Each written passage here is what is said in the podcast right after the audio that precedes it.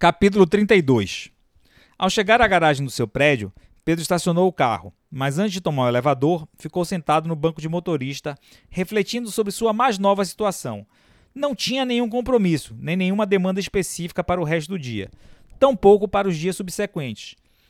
Estudava algumas possibilidades de cursos de cinema, mas da as datas de início dos mesmos, independentemente da escolha, lhe proporcionavam entre 3 e 4 meses de vida, sem nenhum compromisso acadêmico ou profissional.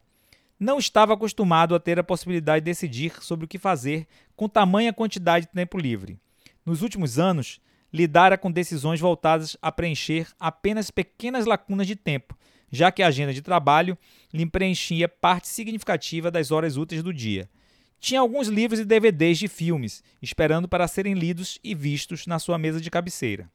Poderia ir para a academia mais tarde e ainda deixar a corridinha de 5 a 6 quilômetros para o início da noite, quando a temperatura estivesse mais amena. A possibilidade concreta de viver o ócio lhe fez lembrar do italiano Domenico De Masi. Não se via, no entanto, nenhuma perspectiva de lhe atribuir de imediato um sentido criativo.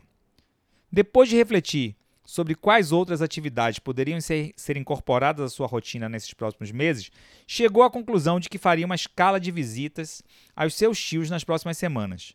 Passara dois meses fora e planejava estar fora do país por cerca de um ano ou mais, a partir do ano seguinte. Teria pouca oportunidade de estar com sua família no sentido mais ampliado sentia-se em débito com, alguns tios, dos quais muito gostava, e considerando o tamanho da família materna e paterna, chegou surpreso a uma lista de nada menos que 12 visitas que teria que ser programadas para os próximos 30 dias. A relação era composta por duas tias e dois tios maternos, duas tias e um tio paternos, além de cinco tias avós, heroicamente remanescentes de famílias bastante numerosas, as quais foram incorporadas à lista depois de uma dura, mas real constatação de que não era reduzida a possibilidade de que uma ou mais delas não estivesse viva quando voltasse do seu curso.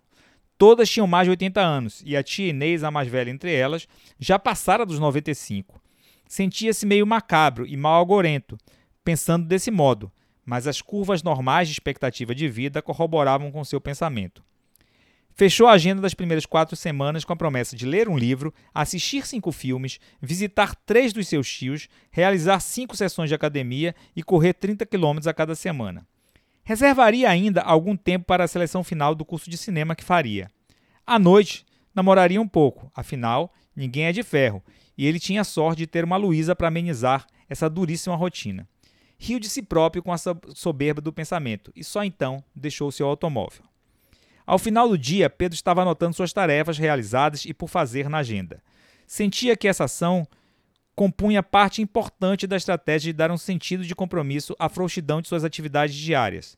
O primeiro dia começara bem. Correra, for à academia, iniciar a leitura de um livro sobre interpretação de sonhos e marcar a visita aos três tios com quem estaria na primeira semana ociosa. Além disso, montaram uma planilha onde preencheria com scores os diferentes indicadores para lhe auxiliar na escolha do local onde realizaria o seu curso de cinema. Estava em suas últimas anotações quando foi interrompido pela campainha da porta. Olhou para o relógio e viu que, sem que se desse conta, já passara da hora combinada com a namorada. Levantou-se ansioso para abrir a porta. Após um beijo mais prolongado, Luísa quis saber como se iniciara a nova vida de Pedro. E aí, meu amor, como é que foi esse primeiro dia aí pós Maison de Charrut? Nada mal. Malhação, leituras, filmes, colocar a agenda familiar em dia. Enfim, acho que dentro do meu atual contexto de produtividade, posso dizer que tive um dia muito produtivo. Além disso, ainda dei uma cochiladinha depois do almoço. Cochiladinha depois do almoço? Ai, que inveja. Luísa. O que, que foi, Pedro? É que agora, falando com você, me lembrei que tive um sonho muito estranho. Porra, um sonho estranho pra caralho. Luísa se sentou aconchegada na cama de Pedro com as costas apoiadas na parede. Pediu que Pedro pusesse a cabeça no seu colo e, sabendo do seu recente aumento de interesse por assuntos oníricos, acariciando seu rosto, convidou-lhe a contar o sonho. Porra, Luísa, eu sonhei que era a tinta de uma caneta esferográfica que pertencia a um grande escritor que a utilizava para escrever um livro. A minha sensação era meio estranha, assim como se eu estivesse diretamente conectado à mente do escritor. À medida que ele ia tendo as ideias, eu ia me transformando em palavras no papel que ele tinha à sua frente. Como é que é? Você sonhou que era a tinta da caneta de um escritor? Você almoçou o quê? Sopa de ácido? Isso não vem ao caso, mas só para aumentar a sua inveja, almocei estrogonofe de carne e, como sobremesa, sorvete de castanha. Como você pode perceber, drogas inofensivas. Mas eu ainda não falei da parte mais doida. Aham. Uhum. Mais doida que ser a tinta de, um caneta, de uma caneta? Pois é, o problema é que eu estava acabando. Eu conseguia me enxergar dentro da esferográfica e via que só tinha um restinho de mim dentro do tubo. O livro estava no fim e eu comecei a ficar muito angustiado, porque eu não queria que nenhuma outra tinta, exceto eu próprio, fosse utilizada para que o livro fosse concluído. Caraca, o cara pirou de vez, velho. Sobrou aí algum estrogonofe ou sorvetinho para mim? Como diz um amigo meu lá do Ceará, eu quero tomar o que você tomou. Pois é, gata. E sabe então o que eu começo a fazer? Eu percebo que o escritor está conduzindo a história por um caminho que ainda demandaria muitas páginas para que o livro fosse concluído. Nesse momento, eu paro de obedecer ao escritor. O escritor tem uma ideia que prolonga o desfecho do livro e as palavras desenhadas no papel deixam simplesmente de obedecer à mente do escritor. Torno-me uma espécie de tinta subversiva que passa a escrever a história como se tivesse vontade própria.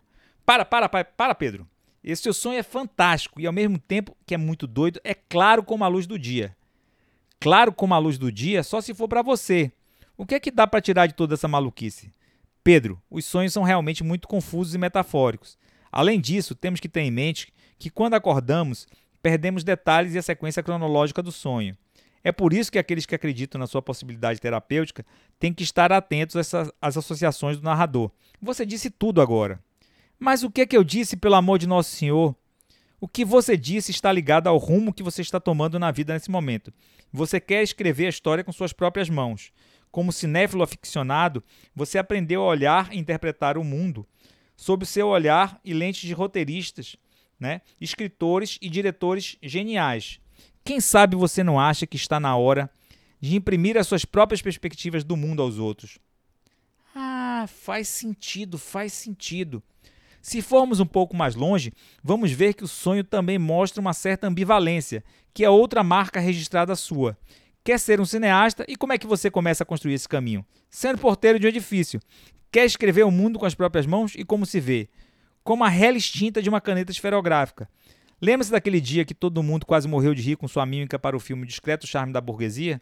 Sim, claro que lembro, sua bobona. Mas o que, é que isso tem a ver com o meu sonho? Não é com seu sonho, Pedro, é com as suas escolhas de trajetórias. Você tenta fazer um cara chupado, uma cara chupada para evocar Cazuza doente. Isso já não é lá muito normal. Agora, querer que as pessoas associem Cazuza à burguesia, que é apenas uma de suas músicas, e tudo isso em menos de dois minutos, não demonstra muita sensatez. Parece que sempre há uma predileção por caminhos mais longos e mais difíceis. Eu não sou sádico, nem vivo me auto-boicotando. Quando escolho os caminhos, é porque eles me parecem os mais naturais. Eu não vim aqui discutir com você, meu amor. Depois você pensa no que eu lhe disse e avalia o que presta e o que você pode jogar fora. Quase não nos vimos no final de semana e eu estou mal acostumada com os últimos meses, em que eu lhe tinha todos os dias. Pedro fechou a porta do quarto com a chave e Luísa tirou a camisa, revelando que estava sem sutiã. Deitado, deitado de bruços, prendendo o corpo de Luísa entre os seus braços, Pedro comentou: Talvez você tenha razão. Às vezes a vida demanda que sejamos objetivos e diretos. Não sei não. Vai ver que eu é que estou enganada. Pode ser que o que eu mais gosto em você seja exatamente o fato de você valorizar trajetórias mais longas. Pelo menos quando estamos na cama.